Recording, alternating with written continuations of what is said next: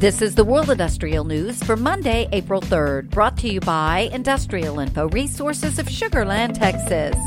Decarbonizing an economy looks to be a lengthy and arduous process, particularly when it comes to transportation, where vehicles powered by internal combustion engines burning hydrocarbons must be replaced by vehicles powered by electricity.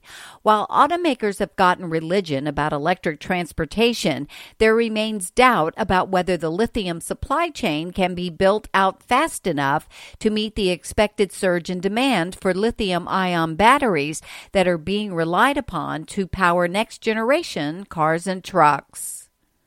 The final weeks of March brought some news on two pipeline projects in the U.S. One, a crude oil pipeline in the Great Lakes region, and the other for natural gas in Appalachia.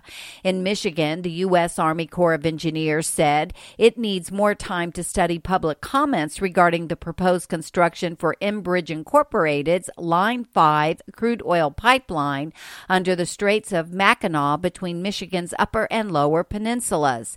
Elsewhere, a federal appeals court ruled that Virginia's Department of Environmental Quality conducted a legally adequate review before issuing a permit allowing Equitrans Midstream's Mountain Valley natural gas pipeline to cross the state streams and wetlands. Business groups in the UK and Poland are gearing up for a major push into small nuclear reactor or SMR technology as U.S. startup Last Energy announced that it has signed deals worth almost $19 billion for 34 of its SMRs.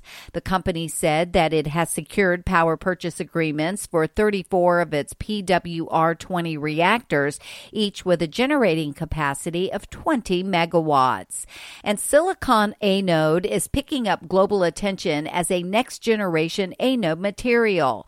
With about 10 times more energy density than existing graphite anode materials, silicon anode can extend the mileage of electric vehicles and shorten the charging speed. Daejoo Electronic Materials Company, one of the top producers of silicon anode in South Korea, plans to extend its production capacity of silicon anode at its Siheung plant. For details on these and other breaking news, read the full stories at www.industrialinfo.com. I'm Peggy Tuck reporting for Industrial Info News.